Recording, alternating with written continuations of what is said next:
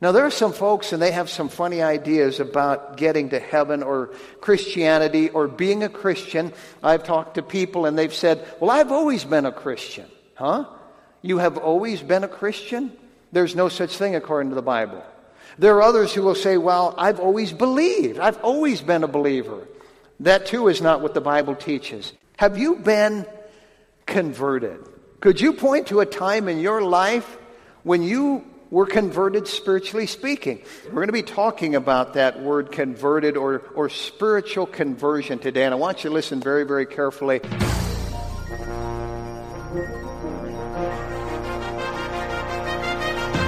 The Bible says that the gospel of Christ is the power of God unto salvation.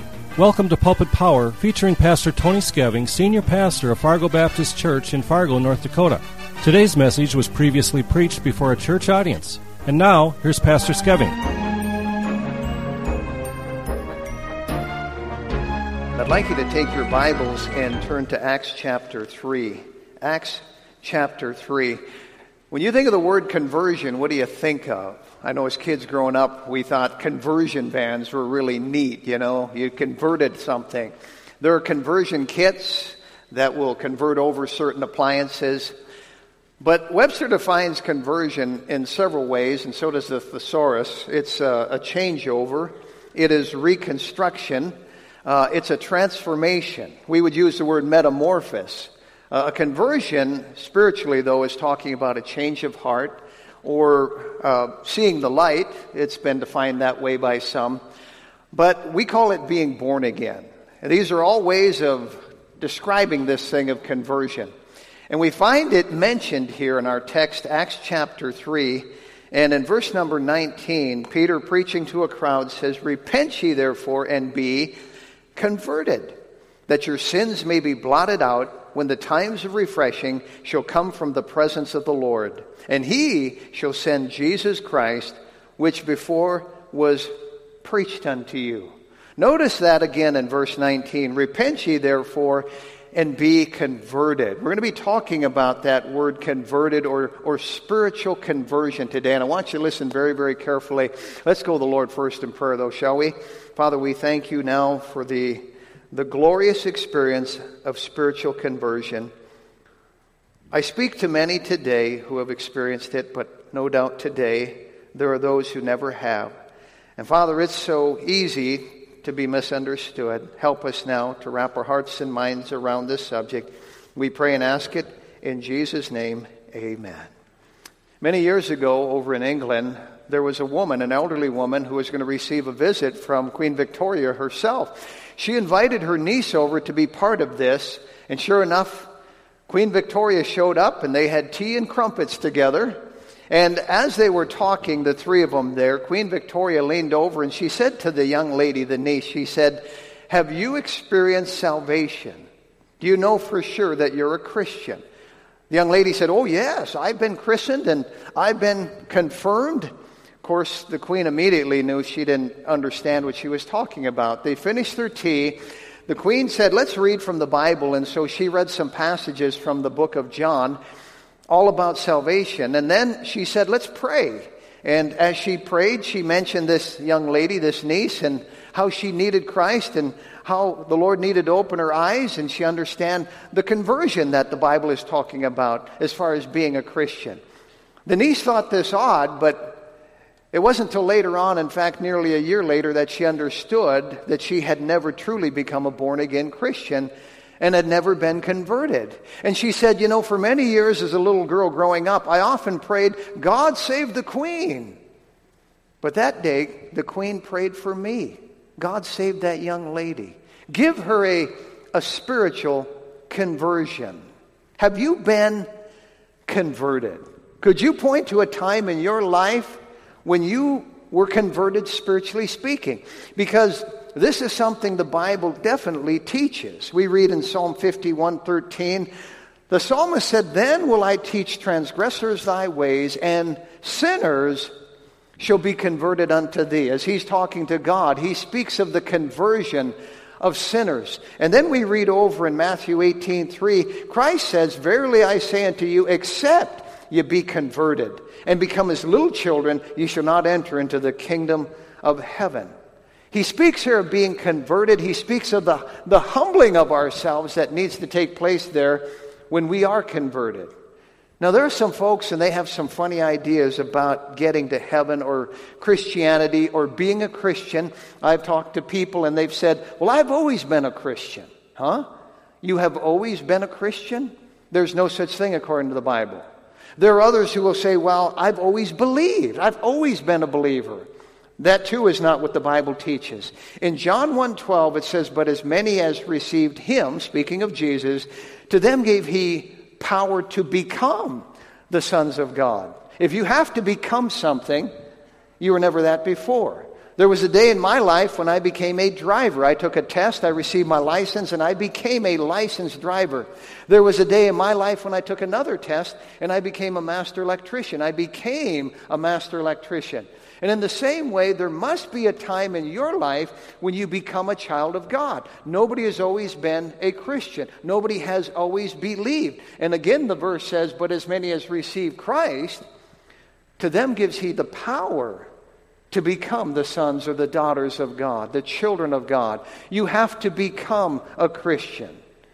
You know, in John chapter 3, there's even a comparison made by Jesus Christ, no less, of a spiritual birth and a physical birth. And he says, That which is born of the flesh is flesh. If you sit here today, you've had a physical birth. He says, But that which is born of the Spirit is spirit. It's a spiritual birth. You must have this spiritual birth in order to go to heaven when you die. Jesus said, Except a man be born again, he cannot see the kingdom of God. Have you had that spiritual birth. Nobody has always been a Christian. Nobody has always believed. Nobody has grown into being a Christian. I've heard that as well. Well, I'm kind of growing into it. That's not found in the Bible. There are those who decide to get a little bit more religious, but that's not spiritual conversion. There are some who decide, well, I want to get into God. I, I want to know God a little better. That's not spiritual conversion. There are some who start attending Bible studies some who start reading their Bibles, some who go to the Christian bookstore and buy Christian books, or they turn on Christian radio and they start listening to Christian music. But that's not what it means to be spiritually converted. You can get interested in spiritual matters, you can get into it, as they would say, but that's not spiritual conversion. We find in Matthew 13 15, Christ says, For this people's heart is waxed gross and their ears are dull of hearing, and their eyes have they closed, lest at any time they should see with their eyes, and hear with their ears, and should understand with their heart, and should be converted, and I should heal them. Of course, he's speaking here in a spiritual context, but he's talking about that blindness, that deafness, that hardness of the heart here and how God needs to overcome that, draw you unto Himself. You need to respond, but there must be that conversion. Have you had a time in your life when you were converted? We find throughout God's Word His spokesmen and prophets who call people to repentance and conversion. And here in Acts chapter 3, last time we were looking at Peter as he did just that very thing. And as, as, as Peter draws his sermon to a close here, we find that there's guilt and there is conviction but then he gives to his listeners hope. He gives to them hope. As we take a look at these two verses today, we're going to see some things involved in that message, involved in that conversion. And the first is what I call the required repentance. Required repentance. Notice in verse number 19, he says, Repent ye therefore and be converted. Repentance is required in conversion. And there are actually some people that are anti repentance. It's almost like they have an, uh, an aversion toward repentance. And that is concerning. As I look at the fruit of this anti repentance movement, it's bad fruit. And as I look at it, I also see countless spiritual uh, uh, uh, uh people who are falling by the wayside. Uh, really, it doesn't add up. No repentance, no salvation. Repentance is a necessary ingredient in salvation. And since the time of Adam and Eve, God has called sinners to repentance. The Old Testament for starters, summons the sinner to repentance. In Jeremiah 8 and verse number 6, God laments, he says, No man repented him of his wickedness, saying, What have I done? He says there was a time there when people were just saying, What? I haven't done anything wrong. Sounds a lot like today, doesn't it? And we find no man repented him of his wickedness or said, What have I done? We find over in Ezekiel 14 6, Thus saith the Lord God, Repent and turn yourself from your idols, and turn away your faces from all your abominations. We find that word turning there, it's synonymous with repentance. And we find our God saying, Repent and turn yourselves from your idols, and turn away your faces from all your abominations. And then we find a summary, really, of history and kind of a lamentation in 2 Kings 17 13. The Lord testified against Israel, saying, Turn ye from your evil ways. Notwithstanding, they would not hear. We find a God here who continually calls the sinner, calls out to mankind, and he says, Repent. That message had not changed by the New Testament. And early in the pages of the New Testament, we find in Matthew 3 1, then came John the Baptist preaching in the wilderness of Judea and saying, Repent ye, for the kingdom of heaven is at hand. Notice the message is the same repent ye. God calling sinners to repentance. Jesus Christ in Luke 13 3 said, Except you repent, you shall all likewise perish. So, friend, nobody has ever been saved without repentance. Somebody would say, well, wait a minute. I, I, just thought you had to have faith. Put your faith in the Lord Jesus Christ. No, repentance and faith are two sides of the same coin. And, and they're the, the twin sisters, the Siamese twins of salvation. There must be repentance and faith. Now, what is repentance? Repentance is not overcoming sin. There are some who say, well, I, you know, uh, God wants me to clean up myself, so I'll just, I'll just start repenting and, and uh, get my act together and overcome my sin. No, God doesn't say, clean up your life and I'll save you. That's a work salvation. And salvation is definitely not of works. What is repentance? It comes from the Greek word metanoeo. And meta means change. We talk about a metamorphosis. That's a change. When a, a caterpillar will, will crawl into a cocoon, spin it around it, and then liquidize itself and come out flying as a butterfly, that's a metamorphosis. It goes crawling around on a bunch of legs to flying through the air with little silk wings. That's a metamorphosis. And meta means change. The Greek word is metanoeo. The second part of that word, noeo, speaks of, of your thinking, your knowledge. Know, you hear the word in there, what you know, what you think, your knowledge. And together, metanoeo speaks of a change of mind. That's what repentance is. It is changing your mind. In, in a parable Christ told of a farmer with two sons, we find this written in Matthew 21 28. Jesus says, But what think ye? A certain man had two sons, and he came to the first and said, Son, go work today in my vineyard. He answered and said, I will not. But afterward, he repented and went. Did you catch that? He changed his mind. He had a change of heart. That's what it means to repent. Now, John the Baptist, as he was baptizing folks out there near the Jordan River, he saw some folks show up who were not saved. And he said, Bring forth fruits meet for repentance. In other words, some evidence of salvation. Some evidence that you have been truly born again, that you have truly repented. You know, you can say you can't judge a person, only God knows their heart. But certainly we can recognize good fruit or bad fruit. And John said, Bring forth fruit, meet or evident of repentance. You know that repentance is God's design and it's God's demand for everybody. We read in 2 Peter 3 9, the Lord is not willing that any should perish, but that all should come to repentance. Have you had a time in your life when you've come to that place of a changed mind about your life, about your sin, about the direction you're going? And, and, and there was this turning, as it's described in the Bible, in your heart and in your mind, because the Lord is not willing that any should perish, but that all should come to repentance. That is His design, that is His demand. And we read in Acts 17:30, God now commandeth all men everywhere to repent because he hath appointed a day in the which he will judge the world in righteousness. And those who refuse to repent are without excuse. They are without excuse. In Matthew 11, Christ was rebuking a couple of towns. He said, Woe unto thee, Chorazin! Woe unto thee, Bethsaida! For if the mighty works which were done in you had been done in Tyre and Sidon, they would have repented long ago in sackcloth and ashes. They would have changed their mind. They would have turned from their sin. Christ can cite things like Nineveh under the preaching of Jonah, repenting, but that generation at his time did not. And now you're at a crossroad in this generation. And you really need to carefully consider this matter of repentance. With salvation or conversion, we first of all see the required repentance. In verse number 19, he says, Repent ye therefore and be converted. And be converted. We see, secondly, a radical regeneration.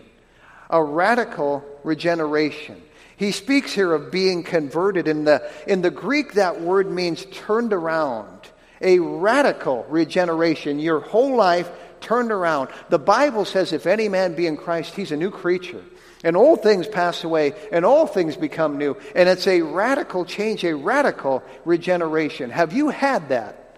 You know, there are some folks, and you talk to them, well, God and I are, are, are like that. We've always been like that. Thick as pea soup. The truth of the matter is, before conversion, you and God are at opposition. The Bible speaks of it as enmity. You find yourself sinful, you find God holy, and you two are at odds with each other. And in verse number 19, Peter says to that crowd, Repent ye therefore and be converted. You have not always believed. You have not always been a Christian. You and God are not like that before salvation. And salvation is not just getting into religion or reading the Bible more or having Bible studies. You need a conversion. And we've looked at verses. Let's talk about some examples in the Bible. In John chapter 4, we find this woman who meets Christ at this well at Sychar in Samaria. And this conversation ensues, and she wants to take it in a, a theological direction. Christ is there to point her to salvation. He points out her sin. Go call your husband. She said, Well, I don't have a husband. And that was true at the time. She'd had five. At that time, she was living with a guy. Christ pointed that out. She said, I perceive you're a prophet. Well, he explained the plan of salvation to her, and she got gloriously converted. Forgot why she came to the well, left her water pot behind, ran into the city, and started witnessing to other people. Why? conversion. We find a crooked tax collector in Luke chapter 19 by the name of Zacchaeus who comes clean, he repents, he gets right with God, and he gets glorious, gloriously converted when he is converted. We find here also in the Bible the story of the thief of the cross. You're familiar with that one. There was a man crucified next to Christ who had a change of heart on that cross, placed his faith in Christ as the Messiah, and was gloriously converted in the 11th hour. In Acts chapter 8, we find an African man. Some of you here are from Africa today. This African man was, was reading the scriptures, he was trying to find God, and God sent a soul winner by the name of Philip out there into the Gaza desert and to point him to Jesus Christ. He was gloriously saved and he went on his way rejoicing. In the next chapter, we find a Jewish man by the name of Saul, Saul of Tarsus, who is gloriously saved and he is converted and he's never the same. He goes on to become Paul the Apostle. In the chapter after that, we find a Gentile man, a Roman a soldier no less, a centurion by the name of Cornelius, who gets gloriously converted. We could go on through the scriptures and find uh, gals like Lydia, a seller of purple, a wealthy gal who's searching and God opens her heart and she understands the truth and she gets saved. In that same chapter, you flip the coin over and there's this rough guy, this soldier, the jailer at Philippi, who gets gloriously converted. We could look at so many others. We've talked about the day of Pentecost already in Acts 2. We're looking at some folks who are going to get saved here. How could you miss it? How could a person miss having a conversion experience? For nearly 21 years, I was one of those that thought I'd always been a Christian. I'd been baptized as a baby. I thought I'd always believed. I was a church goer every single Sunday, but I had never been converted. Have you had a time in your life when you repented and were converted and God changed you? Many years ago, there was a young girl in Scotland who uh, had gotten saved.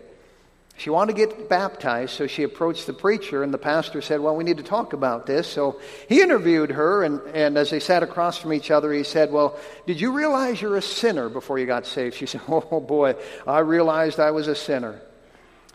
He said, Well, have you seen a change in your life since you got saved? She said, I've certainly seen a change in my life. He said, Well, there was nothing really visible beforehand. Are you still a sinner? She said, Oh, I'm still a sinner. I know that.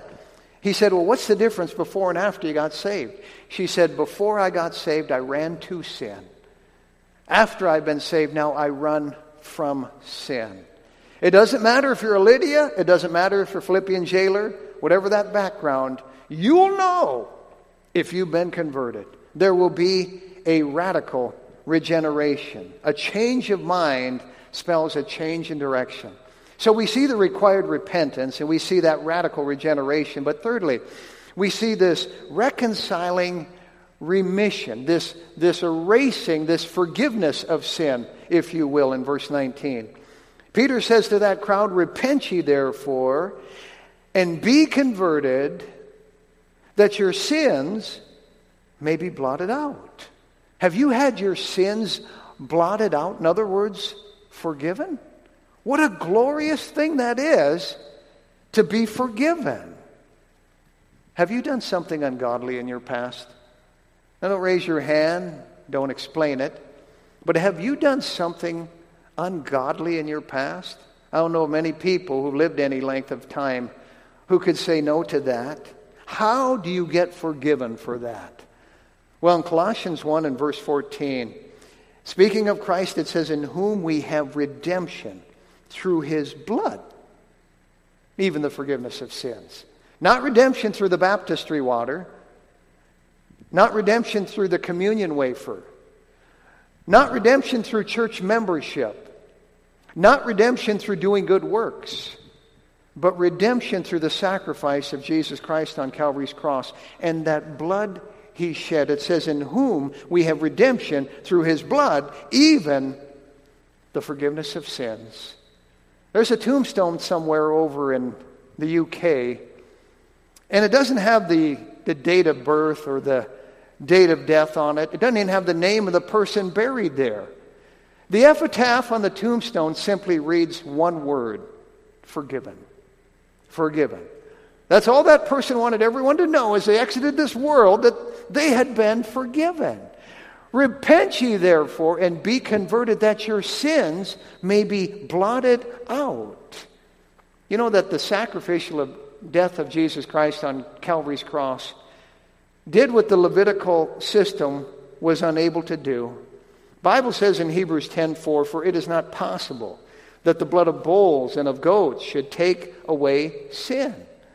There must be this reconciling with God, this remission of sin and it only can come when you are converted, when you have been born again, when your sins have been forgiven.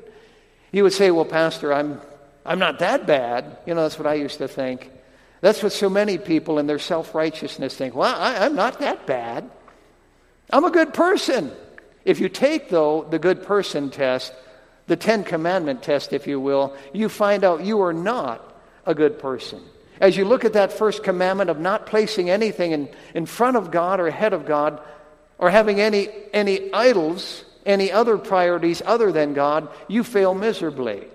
Certainly, you've placed a job or a career or money or relationship ahead of God. That second one speaks of us not concocting some God of our imagination. Boy, we do that. It's a darling sin of humanity. Well, to me, God is like this, or God is like that. To me, God wouldn't send anyone to hell. To me, God understands Nobody's perfect to me. And we keep saying to me because we invent our own God. And He's not the God of the Bible. The third commandment speaks of not taking His name in vain. Have you ever done that? I talked about ungodly things a moment ago. God says, I will not hold him guiltless that taketh my name in vain. That is serious. The fourth one speaks of always honoring his day. Have you always done that? Fifth one speaks of honoring your parents. Have you always done that? Obeyed them immediately, perfectly, with a good attitude, completely? I don't think so. The sixth commandment mentions not killing. You say, Well, I haven't committed murder. But Christ clarifies in the New Testament to even be mad at somebody, angry, bitter towards somebody, is murder of the heart. Certainly, you're guilty of that one.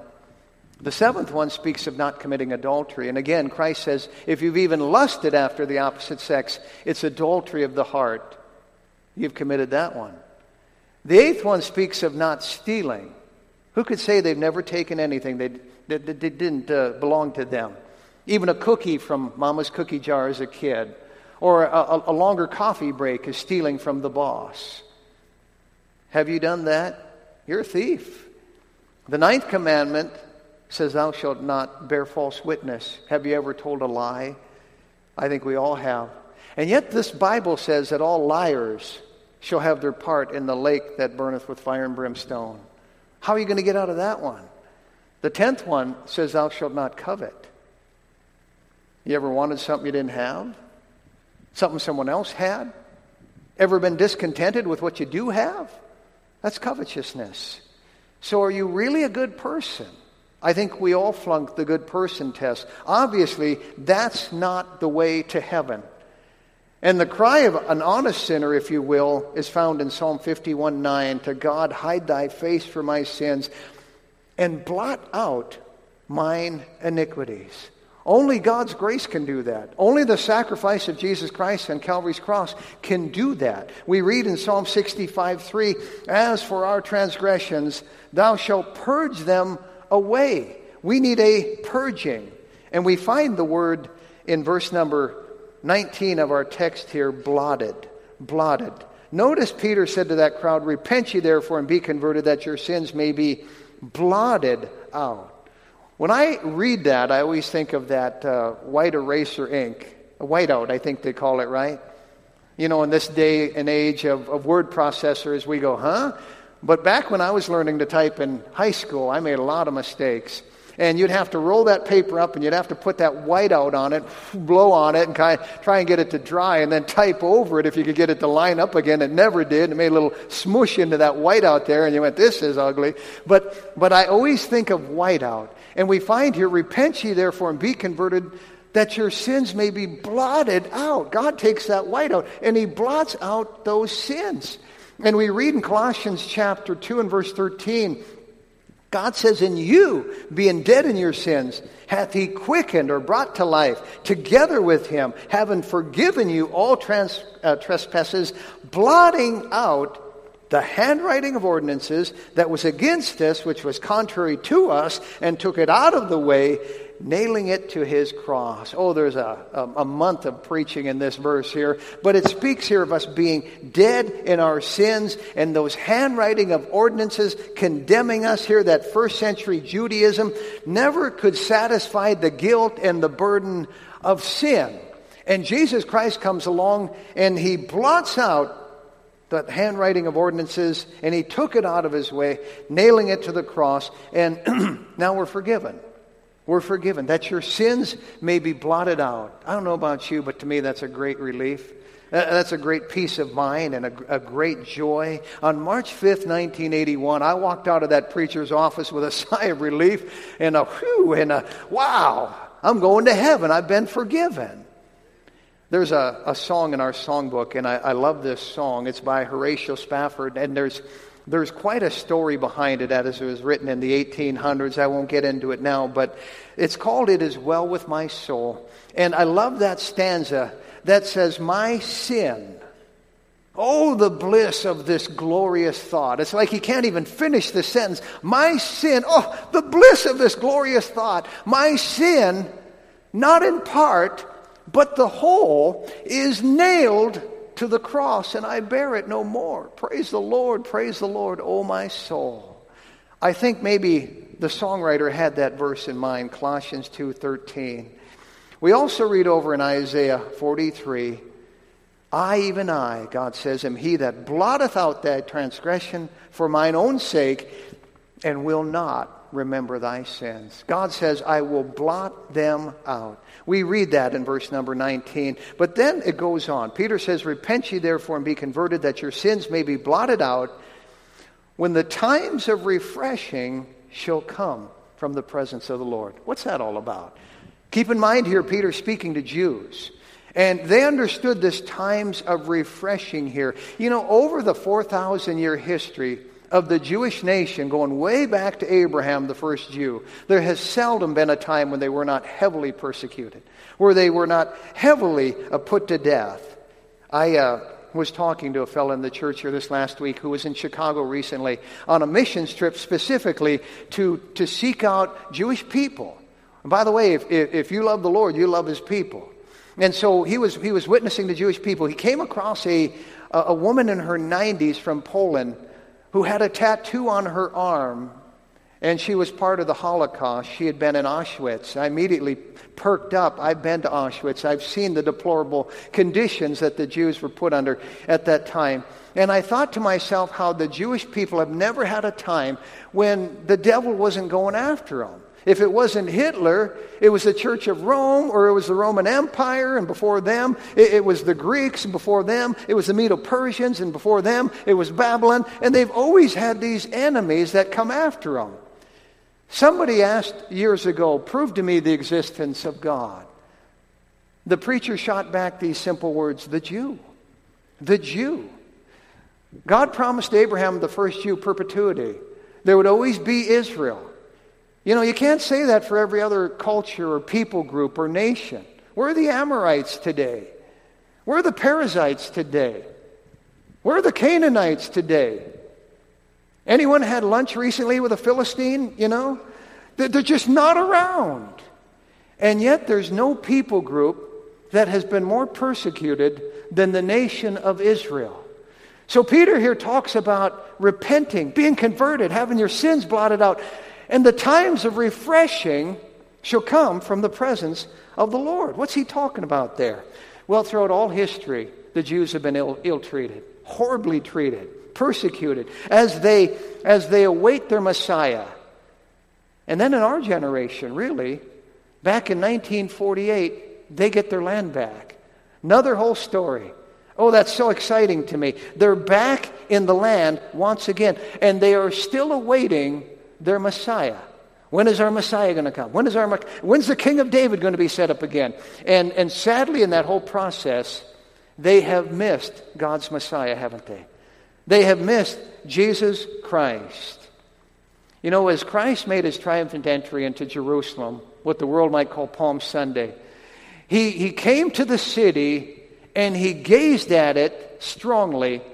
And we read this in Luke 19 41 when he was come near, he beheld the city and wept over it, saying, If thou hadst known, even thou, at least in this, notice, thy day, the things which belong unto thy peace, but now they're hidden from thine eyes.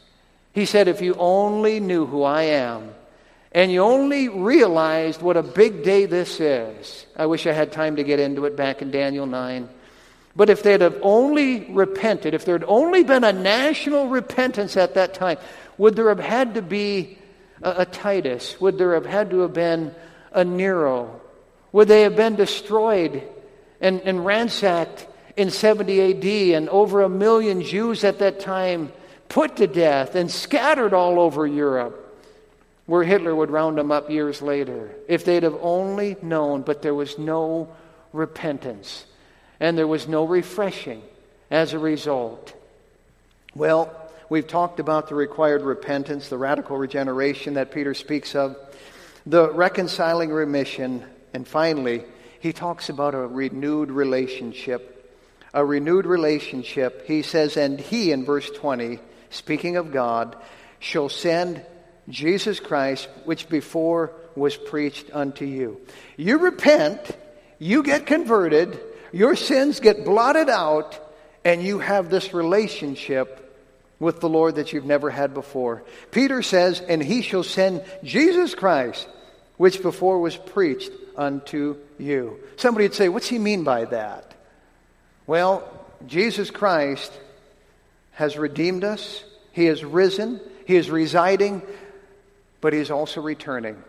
Jesus Christ has also returned. You say, But I thought he had already come. He has.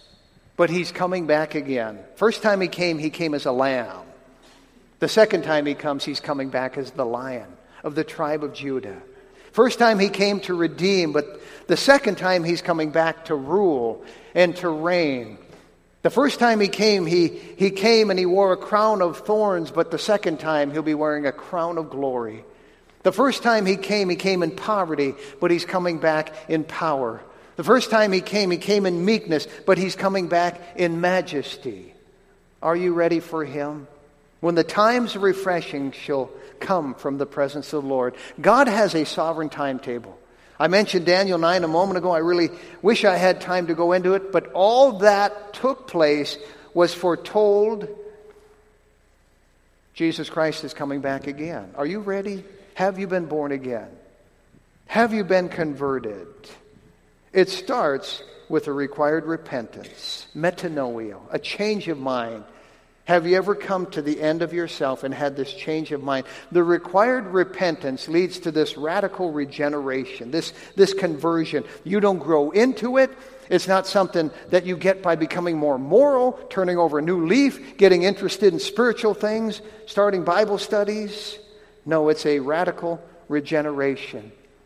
The law of the Lord is perfect, the Bible, converting the soul. It, it requires a conversion. Have you experienced a conversion? That brings about this reconciling relationship. Before that, you're at enmity with God, you're at opposition with God. You and God have not always been like that. We read in Colossians 1:21, and you that were sometime alienated and enemies in your mind by wicked works, yet now hath he reconciled. Do you remember the day you got reconciled to God when you were born again? You were forgiven. It's the most wonderful thing you'll ever experience.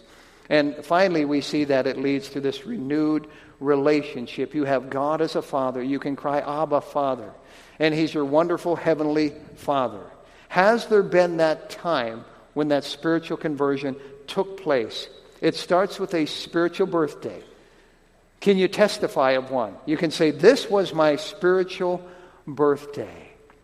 You know, in Croydon, which is a town about nine miles really from Charing Crossing in southern London, many, many years ago, there was an elderly lady.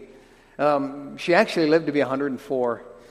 But something strange happened to her on her 100th birthday. The little village was all abuzz of this elderly lady turning a 100. There she was on the edge of town living in her little one room cottage. And a born again Christian decided to take the gospel to her that day. Sadly, nobody had ever taken the gospel to her all her life. She had been baptized as a baby, she'd been confirmed as a little, little kid, but she had never been converted.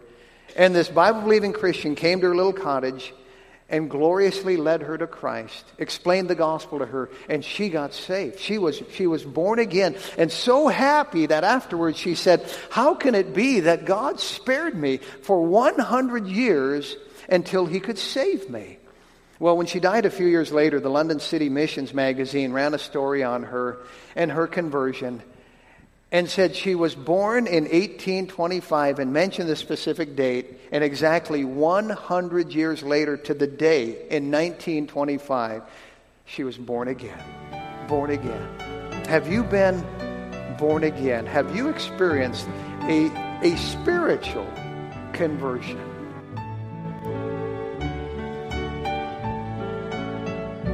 You've been listening to Pastor Tony Skeving of the Fargo Baptist Church in Fargo, North Dakota. If you would like a CD of today's message, you can obtain one by sending a gift of $2 to Fargo Baptist Church, 3303 23rd Avenue South, Fargo, North Dakota, 58103.